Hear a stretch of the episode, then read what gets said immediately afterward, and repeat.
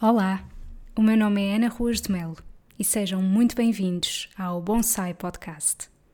Sabem quando nos sentimos aconchegados e desligados do mundo exterior? É assim que me sinto quando ouço algo que me inspira e acrescenta valor. Se vos conseguir transmitir as boas energias que por aqui vão fluir, então cumpri o meu objetivo.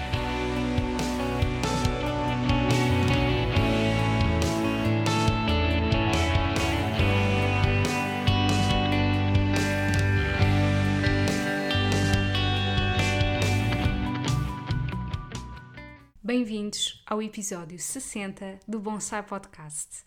Então, eu quis que este episódio fosse especial porque é um número redondinho, bonito e por isso eu perguntei-vos no Instagram que tema é que vocês sugeriam para este episódio. E hum, eu tive vários pedidos de vários temas e por isso achei que todos eles eram pertinentes e em vez de estar a fazer um episódio e escolher um desses temas, eu vou falar um bocadinho aqui sobre os temas que me foram pedidos sendo que vou começar pelo tema assim mais científico e depois vou deixar para o fim os outros que me pediram que têm assim um caráter mais pessoal, ok? Obrigada a todos vocês que colocaram sugestões, é muito importante para mim, porque, como eu já disse aqui várias vezes, eu estou a falar aqui para o microfone, não tenho noção de quem é que me está a ouvir, uh, e portanto, se não houver esse feedback da vossa parte, se não houver esse tipo de sugestões, um, embora isto seja uma coisa que eu tenho todo o prazer em fazer e continuo a ter ideias de temas que quero trazer, mas se eu souber que são do vosso agrado, melhor ainda. Então eu vou começar por um tema que me foi pedido, que é a fome emocional.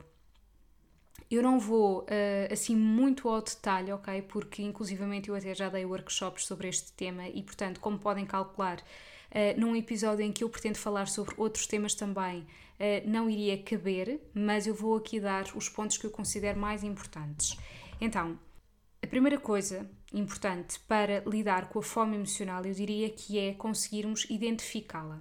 E como é que eu consigo então identificar a fome emocional? A fome emocional é a vontade de comer em função do estado psicológico e não das necessidades fisiológicas, ao passo que uma fome fisiológica é a necessidade fisiológica, não é? Passa a redundância, de ingerir alimentos. Então, quando nós estamos perante uma fome fisiológica, as suas características costumam ser ser gradual, portanto, eu começo com um bocadinho de fome, depois vou tendo cada vez mais. Geralmente pode até ser acompanhada de dores de estômago, dores de cabeça, fadiga, náuseas. Não existe discriminação das preferências alimentares, ou seja, quando nós temos mesmo muita fome, nós vamos comer qualquer coisa, mesmo que não seja uma coisa que nos agrade muito. E, e, portanto são estas as características assim gerais de uma fome fisiológica, que nada tem a ver com uma fome emocional. A fome emocional não é gradual, é súbita. E muitas das vezes é urgente. Eu tenho que satisfazer aquela vontade naquele exato momento e eu sei muito bem como é que eu vou satisfazer isso. Ela costuma ser específica para determinados alimentos. E esses alimentos costumam ser doces, costumam ser salgados, algo crocante, não se intensifica com o tempo, ok? Portanto, não é algo que, à medida que o tempo vai passando, eu vou precisando cada vez mais e pode inclusivamente passar com distração. Por isso é que muitas pessoas dizem que com o confinamento comeram mais, ao passo quando estavam no trabalho isso não acontecia porque estavam distraídas. E outra das características da fome emocional é que claramente a saciedade não é obtida fisicamente, porque ao fim e ao cabo isto é uma forma de estarmos a lidar com determinado tipo de emoções com as quais não sabemos lidar, não é? Passa aqui um bocadinho, eh, se calhar, esta redundância um, naquilo que eu acabei de explicar. E, portanto, o primeiro passo de todos é identificar se aquilo que estamos a sentir é fome fisiológica ou se é fome emocional. E eu, da experiência que eu tenho, mesmo em consulta, sei que isto até é uma coisa bastante fácil de identificar para a maioria das pessoas, só que ainda que identifiquem, não sabem lidar com a fome emocional. E, portanto, um dos exercícios que eu sugiro é fazerem uma tabela com três colunas. Uma das colunas chama-se situações, a outra emoção e a outra estratégias. Ok? Portanto, como é que se preenche esta tabela? Na primeira coluna das situações, vocês vão escrever em que situações é que normalmente sentem fome emocional. Exemplo, eu vou-vos dar um exemplo prático meu.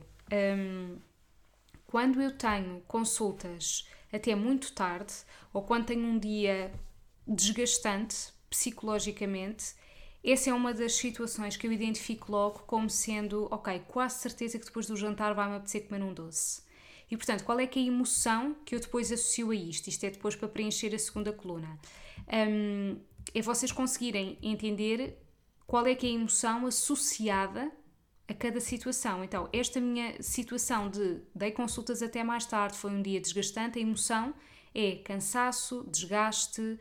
E depois, na coluna das estratégias, nós vamos encontrar pelo menos três estratégias para cada situação. Atitudes ou atividades que para nós nos irão proporcionar o prazer que iríamos buscar na comida. Porque aqui a grande questão é: todos nós temos uma relação emocional com a comida e isto vem desde os primórdios, ou seja, quando nós nascemos, das duas, uma, ou nós fomos amamentados, ou então alguém nos deu um biberão, não é? Portanto, sempre que nós chorávamos, sempre que nós estávamos desconfortáveis, hum, a comida era um conforto para nós nos primeiros tempos da nossa vida e, portanto, não há como cortar este cordão umbilical, digamos assim. E quando às vezes as pessoas me chegam em consulta e dizem ah, é que eu gosto de comer e isso é um problema, eu digo não, ainda bem que gosta de comer. Agora, isto agora eh, vem bater em duas questões muito importantes, que é, primeiro que tudo, nós não temos que estar a tentar lutar contra o facto da comida nos dar prazer e também não temos que hum, que achar que é mau gostar de comer. E eu já falei nisto num episódio que vou deixar aqui nas notas deste, para o caso não terem ouvido, que é gostar de comer não é utilizar a comida para lidarmos com as nossas emoções. Gostar de comer não é comer uma coisa hum, sem sequer olhar para isso, uh, só porque sim, enquanto estamos a fazer mil e uma tarefas ao mesmo tempo. Isso, na verdadeira acessão do termo gostar de comer, não, não é compatível. E eu acho que se vocês se distanciarem, compreendem isto. Queria também fazer aqui a ressalva de que eu estou a partir do pressuposto que eu não estou a falar com, um, com pessoas com distúrbios alimentares, está bem? porque aí já existe uma complexidade diferente. Estou a falar para aquelas pessoas que muitas das vezes, depois do jantar, lhes apetecem comer doces e, ou apetecem comer batatas fritas antes do jantar e, e têm clara noção que aquilo é fome emocional e que não é uma necessidade fisiológica, mas que ainda assim continuam a fazê-lo. Está bem? Portanto, estamos aqui a este nível. Uh, por isso, não, não tem que existir culpa no ato de eu gosto de comer. Ainda bem que se gosta de comer. Temos é que perceber o que é que é gostar de comer.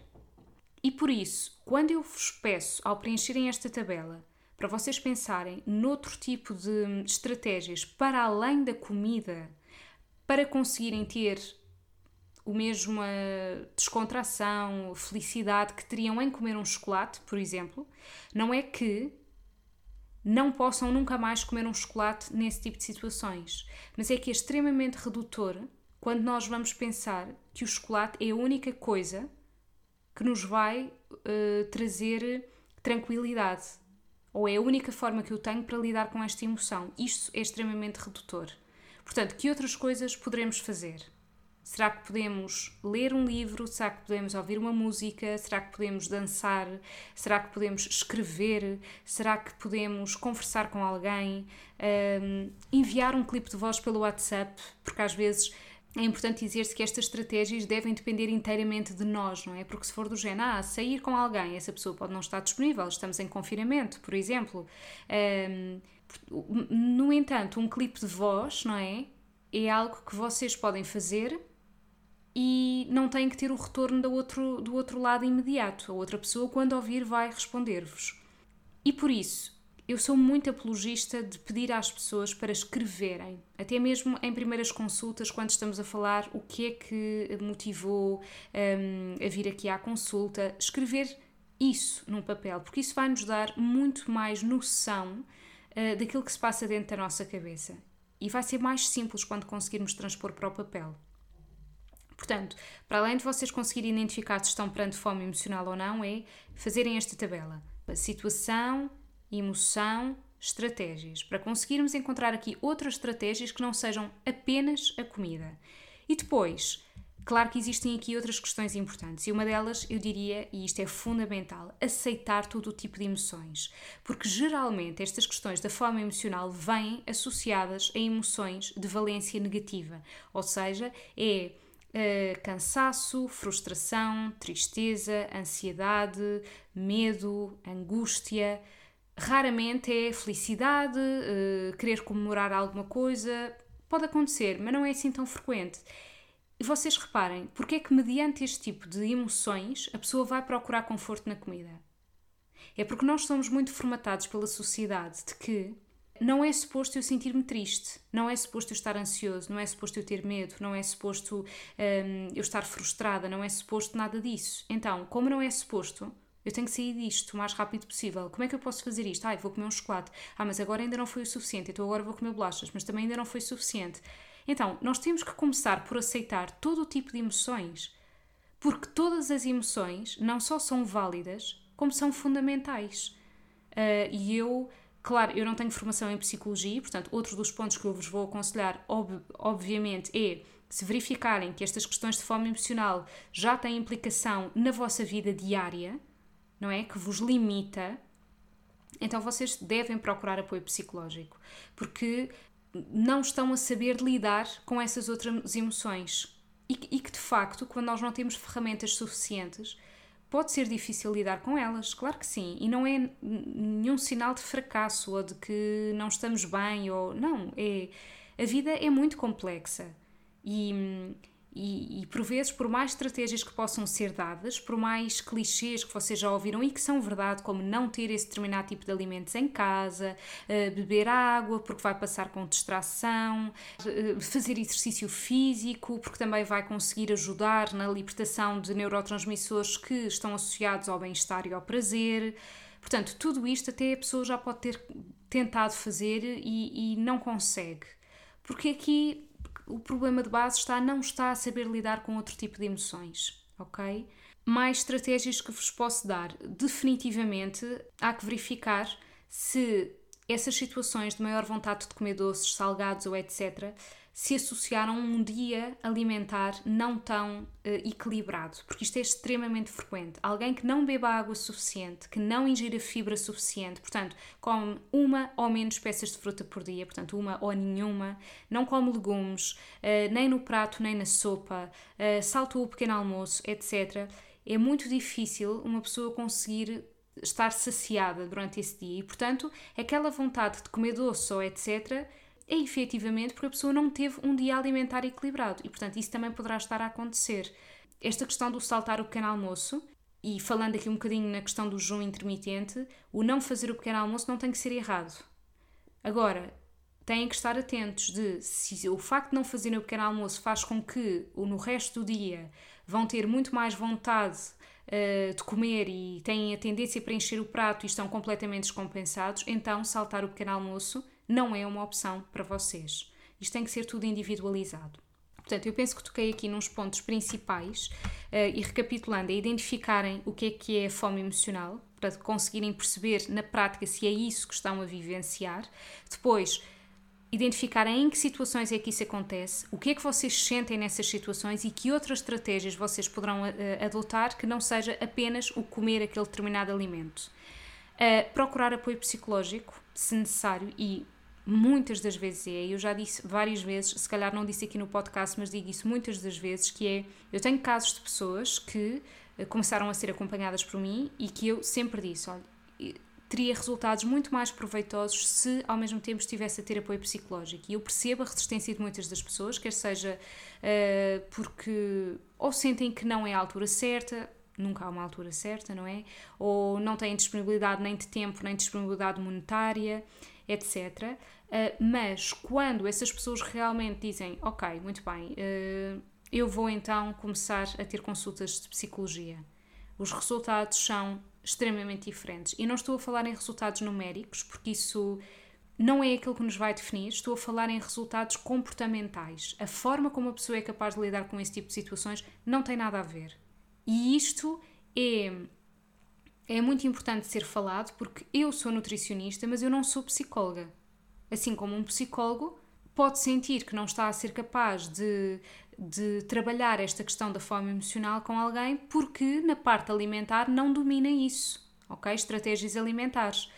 Esqueci-me só de dizer uma coisa. Hum, na minha perspectiva e na minha experiência, não vale a pena estarmos a dizer assim, ok, não tem aqueles produtos em casa, não tem bolachas açucaradas, não tem chocolates ou etc. Então, quando isso lhe acontecer, vá comer frutos secos, eh, vá comer tâmaras, vá comer fruta. E porquê é que, na minha perspectiva, isso não resulta? Porque é o seguinte: estamos a utilizar, mais uma vez, a comida para lidar com aquelas emoções. A única diferença é que é uma comida mais interessante nutricionalmente. Ainda assim, e principalmente quando o objetivo é emagrecer, isso não vai surtir efeito absolutamente nenhum. Enquanto que nós não percebermos que a comida não deve ser utilizada para camuflar emoções, não vamos lá. Até podem estar a escolher amêndoas em vez de maltesas, mas uh, vão perder a noção da quantidade de amêndoas que comem. Ok? Uh, eu acho que já passámos aqui um bocadinho a questão de Existe felizmente cada vez mais informação e, portanto, muitas das vezes o problema das pessoas não é escolherem mal os alimentos, é até fazem escolhas equilibradas, só que a quantidade ou o contexto em que os consomem não é adequado. Se tiverem mais alguma questão, em particular relativamente à fome emocional, eh, enviem-me e-mail, têm aqui todos os meus uh, contactos na descrição do episódio e eu tenho todo o gosto em ajudar. E agora vamos transitar assim para um tema diferente, mas que também tem um pouco a ver, que me foi sugerido também, que é lidar com o fracasso. Em primeiro lugar, e mais uma vez, vocês sabem que eu não sou psicóloga, portanto, por isso é que eu disse que ia deixar os temas mais pessoais para o final. Em primeiro lugar, é aceitar que fracassar é, faz parte da condição humana. Portanto, eu diria que essa é a primeira parte, que é como é que eu vou lidar com o fracasso, sabendo que apesar disso me poder perturbar imenso, como pessoa perfeccionista que sou, ou como pessoa que deteste falhar, uh, é perceber que realmente hum, faz parte da condição humana. E portanto, vamos sempre fazer erros, por mais que nos preparemos, faz parte. E também outra questão importante é perceber se aquilo que nós entendemos como sendo fracasso foi dependeu de nós ou não. Porque pode ter dependido de mim. Por exemplo, imaginem, eu estou-me a preparar para um exame e chumbei. Chumbei porque depois olho para vejo isso com maior distância e percebo eu não estudei o suficiente. Então, realmente dependeu de mim. A aprendizagem que eu posso ter é numa próxima eu já sei que tenho que estudar mais. Mas há determinado tipo de situações que não dependem de nós. E vamos supor um relacionamento amoroso que não resultou. A culpa não é só de uma das partes. A culpa, ou eu às vezes não acho que tenha que existir a palavra culpa, mas se algo não funciona, quer seja num relacionamento amoroso, quer seja numa amizade, é porque houve hum, algo que não funcionou em ambas as partes. Então, isso tira muito mais o peso de, em vez de nós entendermos aquilo como sendo um fracasso nosso, não tem que ser entendido como um fracasso. É, em primeiro lugar, faz parte da vida. Em segundo lugar, é algo que não dependeu inteiramente de nós. E então, se não dependeu inteiramente de nós, é deixar ir, não é? É claro que há sempre alguma aprendizagem que nós podemos ter, mas há coisas que efetivamente não dependem só de nós. E claro, procurar apoio psicológico, isto é fundamental porque nós não temos que saber fazer tudo sozinhos, nem lidar com tudo sozinhos, até porque nós não sabemos. E portanto é muito melhor e não tem nada a ver, e digo por experiência própria, e acho que a maioria das pessoas sabe, ou pelo menos assim espero, nós partilharmos este tipo de questões com uma amiga ou com um amigo ou partilharmos com um psicólogo, como é óbvio, não é? Porque hum, até mesmo os amigos muitas das vezes podem nos dizer coisas que é na melhor das intenções, mas que não é nada daquilo que nós precisamos de ouvir como tem calma, não digas isso, porque sabem o que é que eu acho, também por experiência de, de pessoa que, que, sou acompanhada uh, por uma psicóloga e que já fui durante muito tempo na minha vida, é que aquilo que, que nos dá verdadeiros alicerces e ferramentas não é alguém dizendo-nos não penses dessa forma, não digas isso, uh, não, não é nada assim, é validar aquilo que nós estamos a dizer é, por exemplo, dizer eu sinto que sou péssima. Eu agora não queria dizer aqui uma asneira, mas uma me. Ok? Portanto, eu sinto que, que sou uma falhada, sinto que não presto para nada. O que é que um amigo vai dizer? Ah, pá, não digas uma coisa dessas, mas que estupidez, não é nada disso. Isso não nos, isso não nos vai ajudar. verdadeiramente aquilo que nos ajuda é alguém interessar-se verdadeiramente pelo motivo pelo qual vocês estão a dizer isto. Ok, sentes que és isso. O que é que te faz sentir dessa forma? Isto, isto e isto. Porque é que isso, isso e isso uh, te, te conduz a esse pensamento? E isto faz com que nós sintamos que aquilo que estamos a dizer tem importância, que não é descabido, que é válido eu estar-me a sentir dessa forma. E, pelo menos, é esta a sensação que eu tenho quando sou acompanhada em consultas de psicologia, que é a outra pessoa não me está a dizer para eu pensar de forma diferente. Assim como eu, numa consulta de nutrição, também não vou dizer à pessoa: não, não, não, é assim, quando se sentir triste, não vai comer chocolates, desculpe, mas não vai dar. Não, porquê é que vai comer chocolates? Porquê é que é no chocolate que vai sentir isso? Onde é que o chocolate está? Está em cima da, da bancada, da cozinha? Qual é que é o seu ritual uh, depois de, de jantar, se é aí que lhe apetece comer mais? Vai abrir o frigorífico? Entendem? Isso vai, vai fazer com que a pessoa do outro lado sinta muito mais que, que está a ser compreendida e verdadeiramente ouvida. Entretanto, comecei a divagar imenso, mas o episódio também era para isso. Portanto, já falei aqui um pouco de como lidar com o fracasso, uh, e depois temos aqui outro do, dos temas, que era as minhas maiores falhas quer seja, tanto, principalmente aquilo que me foi pedido, exato, foi a nível alimentar. Deixa-me até cá ler aqui no Instagram, exatamente. Os teus episódios sem sucesso, os teus falhanços na cozinha, os teus avanços na alimentação falhados. Sim, sabemos que é um caminho, exato. Então, eu enumerei aqui alguns. Os meus maiores falhanços na cozinha. Então, a primeira sopa que eu fiz estava intragável intragável e eu interroguei-me do género: como é que é possível uma sopa, que é algo tão básico, saber tão mal? Não é possível. Fiquei verdadeiramente triste porque eu pensei: meu Deus, tipo, se eu não sei fazer sopa, eu não sei fazer nada. É importante recuar, para quem não conhece um pouco a minha história, que eu comecei a cozinhar, se calhar aí próximo dos meus quê? 23 hum, anos. Até então eu nunca senti necessidade disso.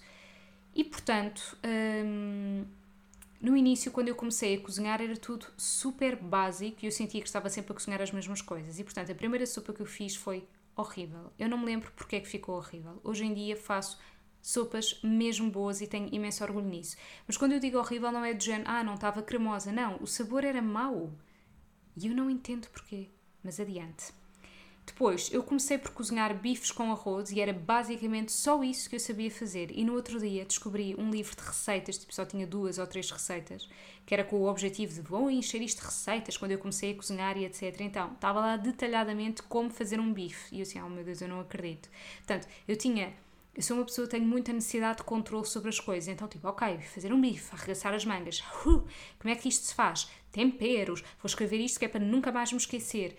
E hoje em dia, não só nunca mais cozinhei bifes, por uh, o percurso natural da vida, fui sentindo que gostava mais de outro tipo de alimentação, com praticamente nenhuma carne ou peixe. Um, portanto, não só nunca mais cozinhei bifes, como sou uma pessoa extremamente intuitiva na cozinha. Portanto, há esperança para toda a gente. Depois, o primeiro livro de cozinha que eu comprei foi da Mafalda Pinto Leite e que se chamava Cozinha para quem não tem tempo não tinha sequer fotografias de receitas, ou se tinha, era para aí, era uma minoria. Antigamente os livros de receitas não tinham uh, fotografias, praticamente, era texto. E eu acho que o nome diz tudo: cozinha para quem não tem tempo. Aquilo não era nada uma prioridade para mim. É de género, ok, eu tenho que me alimentar e, portanto, como eu me recuso a comprar comida feita, sou eu que vou ter que fazer. Mas eu não quero perder muito tempo nisto. Então, cozinha para quem não tem tempo. Hoje em dia, isso seria para mim impensável. Ou seja, eu não gosto de despender demasiado tempo, mas quando é para cozinhar, eu gosto de o fazer como. Não de género, é pá, que seca. Uh, percebem onde é que eu quero chegar? É prazeroso para mim, uh, mas não diário. Depois, a primeira vez que eu decidi cozinhar abóbora no forno Pá, eu fiquei, e, e, quando provei, não é? Aquilo deu-me vómitos. Eu pensei assim: ai meu Deus, isto é tão intragável. E qual é que tinha sido o problema? É que eu não temperei aquilo de forma correta. Eu acho que é isto que acontece com muitas das pessoas. Imaginem uma sopa sem sal. É intragável. Mesmo. Portanto, uma abóbora no forno sem estar bem temperada vai ser péssimo. tem que lá estar pimentão doce, curcuma, pimenta preta, sal ou molho de soja, tem que ter vida aquele prato. Caso contrário, é horrível.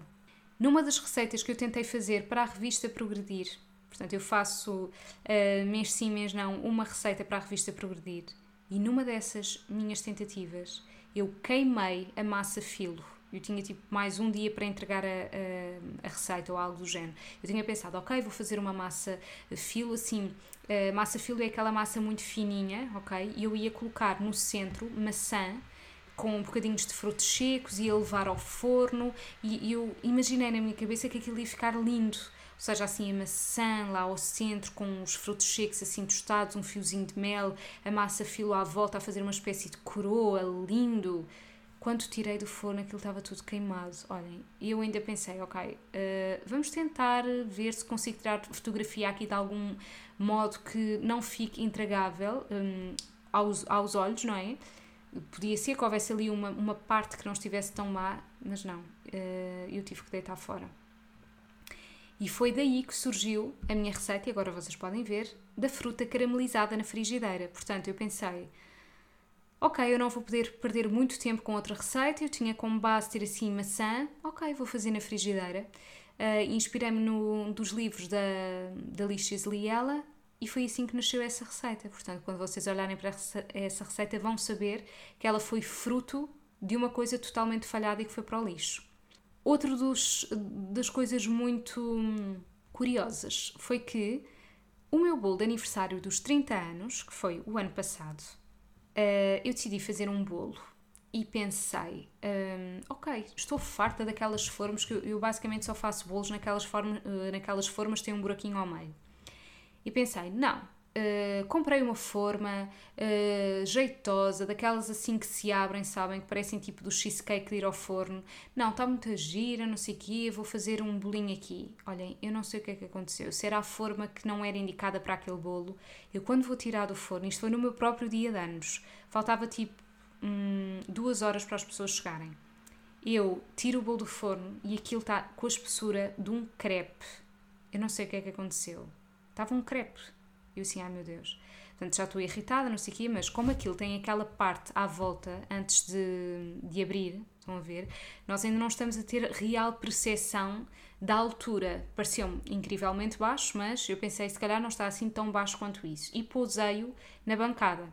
Nisto, estávamos a querer pôr a mesa, o meu namorado chega à cozinha, etc. E com aquelas coisas de se despachar, ele parte um copo em cima do bolo. E eu assim, não! Bem, vocês não têm noção, eu virei fera. Eu comecei a dizer montes de geneiras e a dizer, eu não acredito e não sei quê. Bem, quando eu vou abrir a forma, eu percebo que ainda bem que aquele copo se partiu em cima daquilo, porque foi para o lixo. Porque estava mesmo da espessura de um crepe. E então, faltava uma hora já para as pessoas chegarem, eu consegui ter ingredientes para fazer um segundo bolo, mas agora na forma com buraco. E pronto, e ficou alto e estupendo e até inclusivamente fiz por cima uma camada de creme de caju que eu adoro essa receita, é da Sofia Carvalho do site Criar, Comer, Crescer. Uh, Posso-vos deixar aqui o link para vocês verem. E, e ficou um bolo muito bom, mas foi assim no limite. Ah, e, e, e esqueci-me de dizer o seguinte: que houve mesmo assim, foi, a terceira é que foi de vez, porque eu tinha como objetivo ter encomendado o meu bolo de aniversário e estava tudo ok, mas depois disseram à última da hora: Ah, surgiu um problema e afinal a chefe de cozinha não vai estar cá, um, não vai estar cá no dia 18 de agosto, só está cá no dia 19. E eu faço anos no dia 18 e disse: Olhem, então não vale a pena porque eu não vou buscar o bolo antes depois de fazer anos, não é? Portanto, foi só enguiços. Depois, outra das minhas experiências falhadas na cozinha, experimentei fazer uns hambúrgueres com couve roxa e ficaram intragáveis. E o que é que sucede? Eu, na altura, estava a trabalhar noutro sítio e levava sempre a minha marmita e um, uma das coisas que eu mais detestava era no momento de ir almoçar e em que estavam outras pessoas de outras áreas uh, perceberem que eu era nutricionista. Eu dizia sempre, oh, por favor, não, que as pessoas não percebam que eu sou nutricionista, não falem sobre isso à mesa, porque senão toda a gente me vai perguntar, quer saber tipo do tric, um, tricas, do que, ai, meu Deus, eu estou a fazer duques e tricas, truques e dicas. Não acredito que isto acabou de me acontecer. Portanto, eh, toda a gente vai querer saber truques e dicas de de ai, pratos e o que é que é saudável e o que é que não é saudável. E não me levem a mal, mas é assim: o almoço é o meu momento de pausa. E portanto, reparem, eu estar a dar consultas de manhã, ter uma pausa para almoçar de uma hora, retomar consultas à tarde e na minha pausa de almoço ter que estar a falar sobre nutrição, ninguém merece. E portanto, e, e depois há aquele tipo de pessoas que não percebem que estão a tentar ter uma consulta à borla, que é uma coisa que me irrita muitíssimo. E o que acontece é que efetivamente essa pessoa trabalhava comigo, não era nutricionista, olhou para os meus hambúrgueres e disse: Ah, que bom aspecto, e não sei o que, eu ainda não tinha provado. E depois eu provo, uh, mas ela já não estava ao pé de mim, e eu só pensei assim: eu só espero que ela não me peça a receita, porque isto está tão mau, mas tão mau, que se ela me pedir a, pedir a receita, meu Deus, o que vale é que ela nunca chegou a pedir a receita. Uh, mas pronto, isto para vocês pensarem que ai, tudo aquilo que o nutricionista leva na marmita está saudável e está saboroso e não sei o quê. E olhem, não, o meu estava mesmo péssimo, meu Deus. Enfim, comi porque era a única coisa que eu tinha. Ainda também, não tanto já nos falhanços de cozinha, mas outra coisa que também me foi pedida, que era retrocessos na minha alimentação, não é? Então é assim, primeiro que tudo, eu sou uma pessoa que houve uns tempos na minha vida em que sim, eu comia bolachas e aquelas frutos e fibras e não sei o quê, e açucaradas e tudo mais. E depois, quando eu terminei o curso, eu tive eu diria que e isto acontece com quase toda a gente, não é? Nós aprendemos muito mais depois de terminar o curso do que enquanto estamos a tirar o curso. A aprendizagem continua sempre. E eu realmente comecei, não só mudei a minha alimentação, mas tudo um processo muito gradual, como realmente fui muito mais criteriosa nos alimentos que escolhia, e as bolachas foi uma das coisas que eu eliminei mesmo. E, e não me custou nada e nunca senti aquela vontade, ai sim, comer bolachas, não. Só que me juntei com o meu namorado e ele gosta muito de umas bolachas que são as bolachas digestivas. Não é digestivas, é goulon com pepitas de chocolate. Não sei se estão a ver quais são. E acontece que eu dizia sempre, ah, isso é super enjoativo e tudo mais. E houve um dia que eu decidi, ok, eu vou comer um bocadinho. Eu disse, Deus, isto é ótimo. Não, não sou aquela pessoa que vai comer bolachas diariamente, de todo, porque efetivamente enjoa-me e eu continuo a ser a fã do chocolate preto 95% cacau, porque 80% para mim é doce. Mais uma vez, isto é um processo, estou a falar do meu caso. Não sou perfeita, de todo. Espero que tenham isso em conta. Mas hum, talvez isso seja um retrocesso meu. Foi ter voltado a gostar de bolachas, nomeadamente uma bolacha Goulon com pepitas de chocolate, que eu sei que é nada interessante nutricionalmente, mas que ainda assim é super boa com manteiga de amendoim. Pronto, este é um retrocesso. Uh, outro retrocesso, eu encomendava cabazes de frutas e legumes biológicos para aí há uns, se calhar, que é 5 hum, anos, não sei, por aí. E hum, eu escolhia as frutas e tudo mais, e sem dúvida que eu tenho noção que o sabor era estupendo, nomeadamente no que diz respeito aos morangos. Morangos biológicos é algo que tem um sabor que não tem nada a ver com morangos de supermercado, mas é que mesmo nada. E hum, isso foi um retrocesso na minha vida, porque eu deixei de encomendar esse cabaz. Aconteceram algumas coisas, e hum, algumas coisas a nível de qualidade dos produtos que já não vinha como eu gostava, hum, e eu sou uma pessoa que eu gosto de, de escolher, sabem? Imagina, eu lembro-me que às vezes encomendava diospires e quando chegava no cabaz os diospires estavam super moles e é ok, mas para mim isso significava que eu tinha que comer os diospires todos uh, em um, dois dias, porque de outra forma aquilo já só dava para outro tipo de receitas e eu não queria, eu queria comer o diospir como sobremesa do meu almoço ou do meu jantar, como fruta em si, não é? E portanto, isso começou-me a chatear um bocadinho. E sinto que retrocedi nesse aspecto, porque eu deixei de consumir os produtos biológicos e passei a, a comprar uh, muito mais em supermercado e isso foi um retrocesso, sem dúvida. Uh, e é algo que eu quero melhorar, mas foi um retrocesso. Outro retrocesso foi eu utilizava muito aquelas um, ehm, para substituir a película aderente, utilizava aqueles Bees Wrap, sabem que é feito com cera de abelha, e voltei a comprar película aderente há uns tempos, já não sei muito bem porquê, mas voltei a comprar e foi um, é, é, um retrocesso que eu considero, porque o meu objetivo era nunca mais vou comprar película aderente e, e voltei a comprar. E ainda tenho os Bees Wraps cá em casa, portanto foi outro retrocesso. Também já me aconteceu trazer produtos no supermercado em sacos de plástico, por me ter esquecido dos meus sacos de pano. Portanto, eu continuo com os meus sacos de pano. Isso foi algo que foi muito fácil para mim eu ter mudado isso. Portanto, tudo quanto fosse sacos de plástico, não, era sacos de pano. Mas acontece-me às vezes eu não ter ou sacos de pano suficientes ou não ter mesmo comigo e, portanto, eu levo, eu trago em sacos de plástico. Aquilo que eu faço é que eu reutilizo esses sacos de plástico para outras coisas. Portanto, menos mal. Mas houve estes retrocessos, ok? Zinhos, zãos, se calhar. Essa questão do, dos produtos biológicos eu acho que é um grande retrocesso.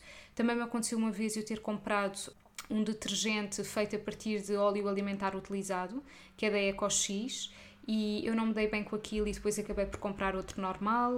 Um, Deixem-me pensar mais coisas.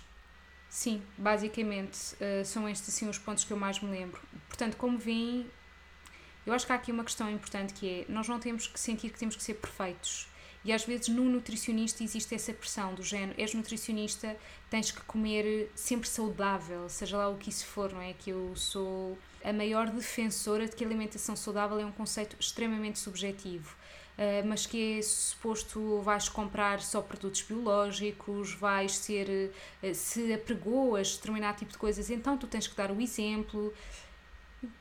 E eu sou uma pessoa como todas as outras e eu acho que o primeiro passo de todos é nós termos consciência das coisas, não é? Ou seja, eu quando estou a comprar morangos no supermercado que não são biológicos, eu tenho consciência que é dos alimentos com mais pesticidas e cujo sabor não vai ter nada a ver.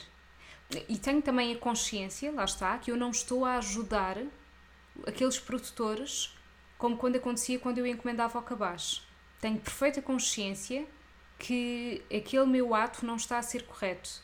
Mas o que é que eu penso? Ok, uh, efetivamente eu descobri que eu gosto mais de escolher os alimentos, eu não estou com disponibilidade para ir a um mercado para estar a escolher, para dar apoio aos, aos produtores, um, e, e é um erro, atenção, é mesmo um erro, mas em casa eu não desperdiço praticamente nada sou muito cautelosa e tenho muito respeito por, por exemplo, imaginem, vou cozer eh, brócolos, aquela água de cozer os brócolos serviu para cozer o arroz e se ainda sobrou essa água, essa água vai ser eh, para, para colocar num estofado que eu esteja a fazer e que sinto que precisa de água. Uh, quando vou tomar banho, eu, enquanto a água está a aquecer, eu estou a guardá-la num bidon para depois poder lavar a louça todas as cascas de, de abóbora, de cenoura, de courgette, de talos de brócolos, de talos de couves, tudo vai para a sopa. Portanto, nós não temos que ser perfeitos, nós temos que perceber no ponto em que nós estamos o que é que me é possível fazer, sem culpa. Eu sei que há muita coisa que eu podia fazer diferente, muita mesmo, e que há coisas que eu já fiz muito melhor do que o que faço agora a nível de maior consciência do plástico, do ser biológico, do apoiar, apoiar os produtores locais e etc. Eu já fiz muito melhor do que eu faço agora. Mas eu neste momento faço aquilo que, que eu consigo fazer uh, sem uh, mexer com a logística do meu dia, sem mexer com o tempo que eu tenho disponível, aquilo que é adequado a mim. Ponto. E, e, espero que isto também sirva para vocês como mensagem, porque nós vivemos num, num mundo em que nos é exigido muita coisa e que, em vez de pensarmos que temos que chegar a todo o lado, nós chegamos onde temos que chegar, sabendo que podemos ser sempre melhores do que o que somos agora, e ainda bem. E portanto, se nós fizermos isto de forma consciente, eu acho que já é um grande passo, que é sabermos que podíamos fazer de outra forma um, e estarmos disponíveis para um dia voltar a fazer de forma diferente, mas sem, sem grandes sentimentos de culpa. Olhem, o episódio já vai longo, eu espero que vocês tenham gostado. Foi um episódio diferente. Agradeço muito e mais uma vez uh, as, as sugestões de temas. Acho que conseguimos aqui um episódio jeitoso e giro. E portanto, conto convosco para o próximo episódio. Um grande beijinho e tenham uma ótima semana. Obrigada por estarem desse lado. Acompanhem o meu trabalho no meu Facebook e Instagram com o nome anaruasmel.nutricionista e também no meu site www.anaruasmelnutricionista.pt. Podem inclusivamente subscrever a newsletter e ficarem a parte toda a inspiração que eu partilho todos os meses para quem acompanha o meu trabalho. Muito obrigada por estarem desse lado, um grande beijinho e vemo-nos no próximo episódio.